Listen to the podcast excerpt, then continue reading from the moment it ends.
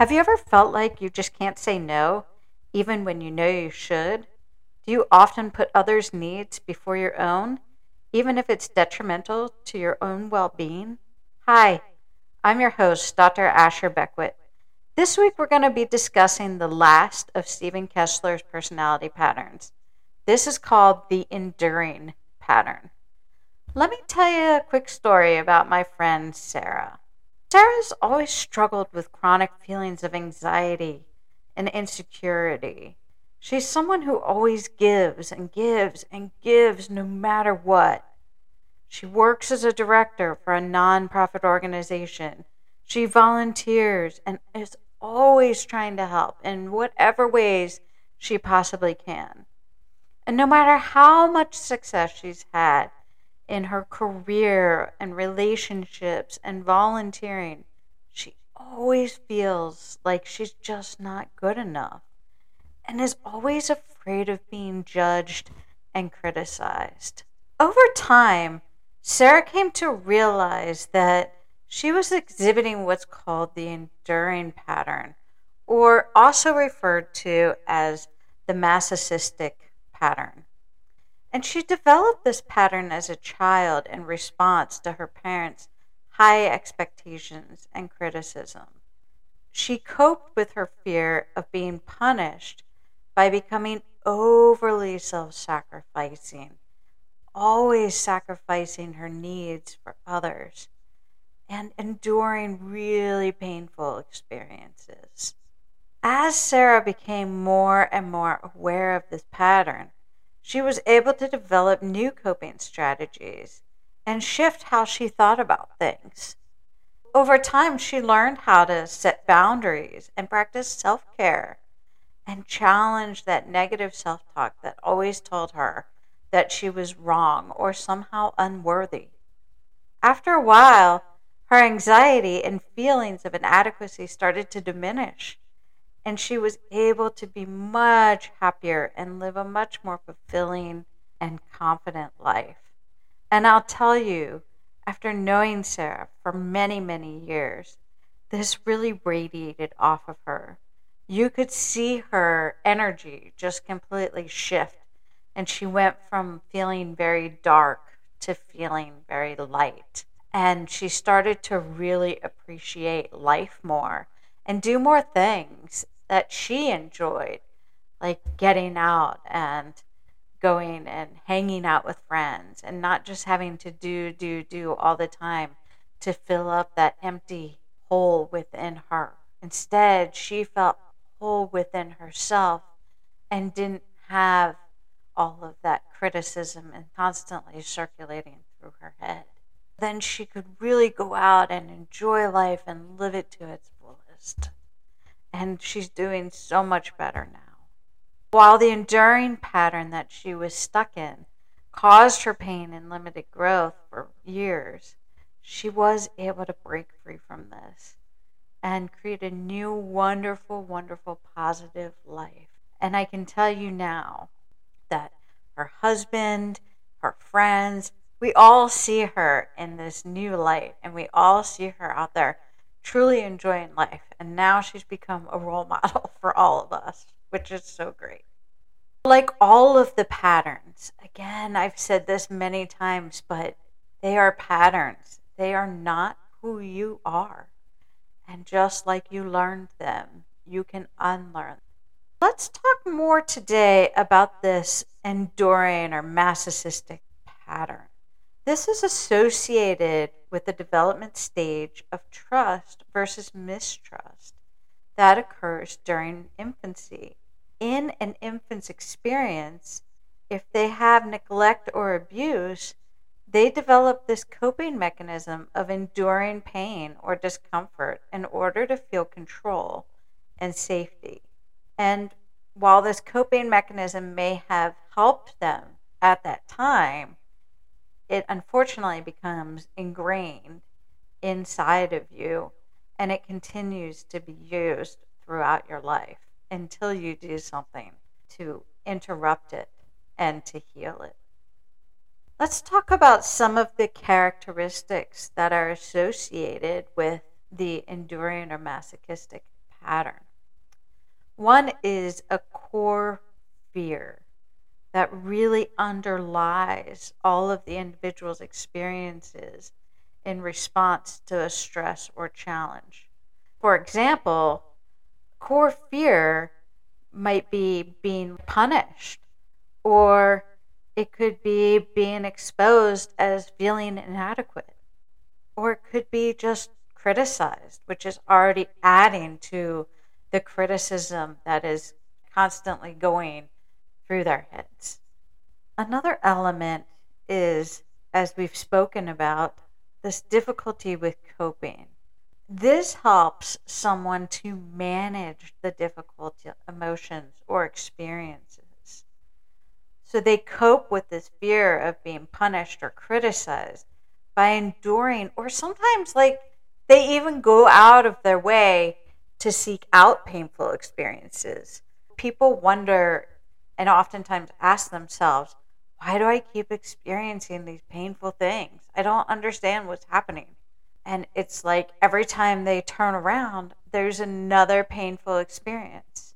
And this enduring pattern or masochistic pattern is so ingrained that you might not even realize on a conscious level that you are actually actively seeking out these painful experiences. And then it's manifesting within your life. It's not like you're actively saying, Oh, I want to have a painful experience, but it's almost like subconsciously you're seeking out these things because they go along with the patterns that you have already learned. Folks who exhibit the enduring pattern particularly focus and struggle with self image and having a sense of identity. For example, they see themselves as being undeserving or unworthy. Could be unworthy of love or unworthy of a good job or unworthy of a family or unworthy of friends or unworthy of anything. There's also emotional patterns that are characteristic of this. So, for example, this masochistic or enduring pattern, they might feel helpless or victimized. The behavioral patterns that tend to be associated with this pattern are self sacrificing or being overly compliant, sacrificing your needs for other people's needs. While these are some of the more negative characteristics of the pattern, there are definitely also gifts of the pattern. For example, people who exhibit this enduring pattern tend to be insanely resilient and they can deal with difficult experiences and can also face adversity and just maintain that resiliency through all of this. They also have many strengths and talents. For example, they may have strong attention to detail or be an excellent person at organizing and have wonderful organization skills. They also tend to have really deep empathy and compassion. They have a very, very keen understanding of pain and suffering that can be experienced in life. And they are able to tap into that and have this very deep empathy and compassion for others.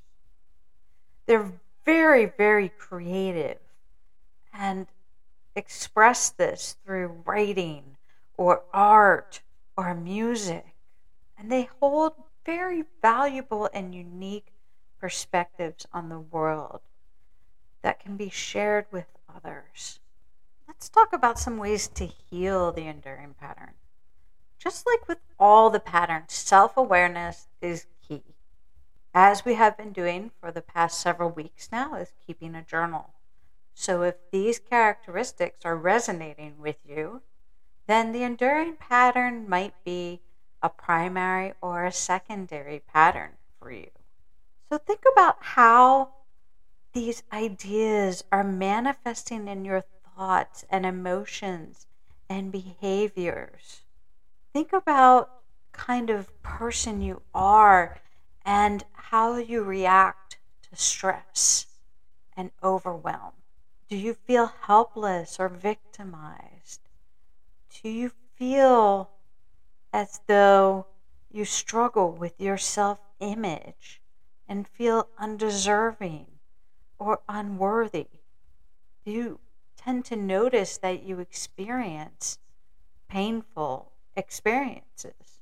Think about how this manifests in your day to day life and write down these thoughts and start to keep track of these patterns and see if perhaps the enduring pattern is something that you are you are working with.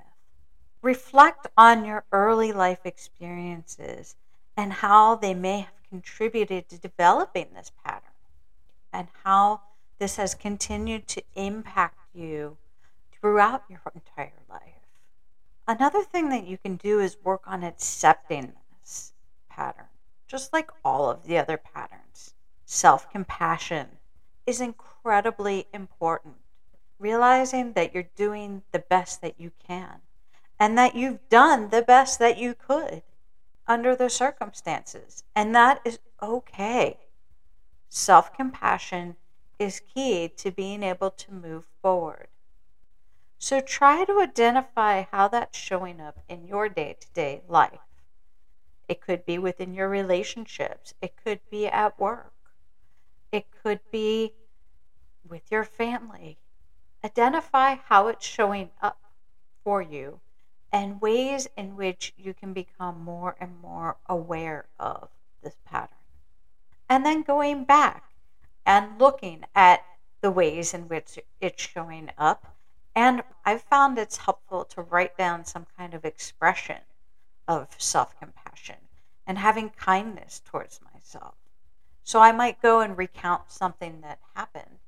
And maybe it wasn't the best thing that I've ever done, but I try to reflect on it and realize it's okay. That's where I was in my healing journey at that time.